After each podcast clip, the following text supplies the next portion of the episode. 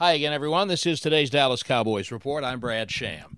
The Cowboys have a huge challenge on both sides of the ball Sunday in a critical division game in Washington.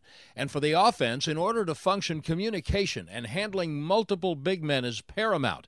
Center Joe Looney is going to have to help identify what kind of front Washington is playing every snap. Yeah, you know, they play play some over and under stuff, you know, some things, you know, that try to confuse you a little bit, but you just got to look at the, you know, defense you know, as that as that three four base. You know, it's all about what we do. Also, you know, we just got to go out there and do our jobs and you know take care of business as a good defense. And on the road, you know, um, you know, just with crowd noise and whatnot, you know, it always makes it makes it hard. But um, you know, it's something that we're going to stress this week and um, you know make sure we get it right. Sean Lee, Tank Lawrence, and Chido Awuzie all practiced on a limited basis yesterday.